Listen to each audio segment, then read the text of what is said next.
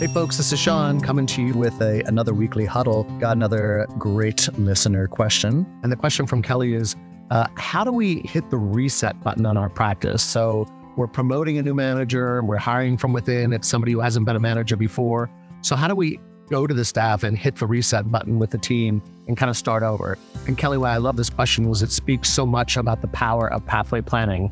Uh, whether it's a new manager or um, a seasoned manager, the way that you hit the reset button is you take everybody back to what they all agreed to, which is a common five set of concerns that we're going to focus on, a common mission, a common vision, and common values. And so, what part of your core values most calls the team to want to hit the reset button? What part of your five biggest obstacles or your five areas of focus most calls the team to help them set the reset button? So, you want to appeal to what's good in them as opposed to coming to them and saying, hit the reset button because I'm here.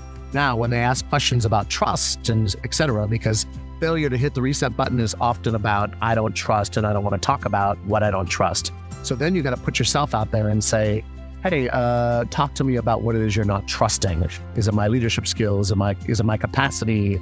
Uh, is it the history of our clinic? Why is it that you won't move forward with me?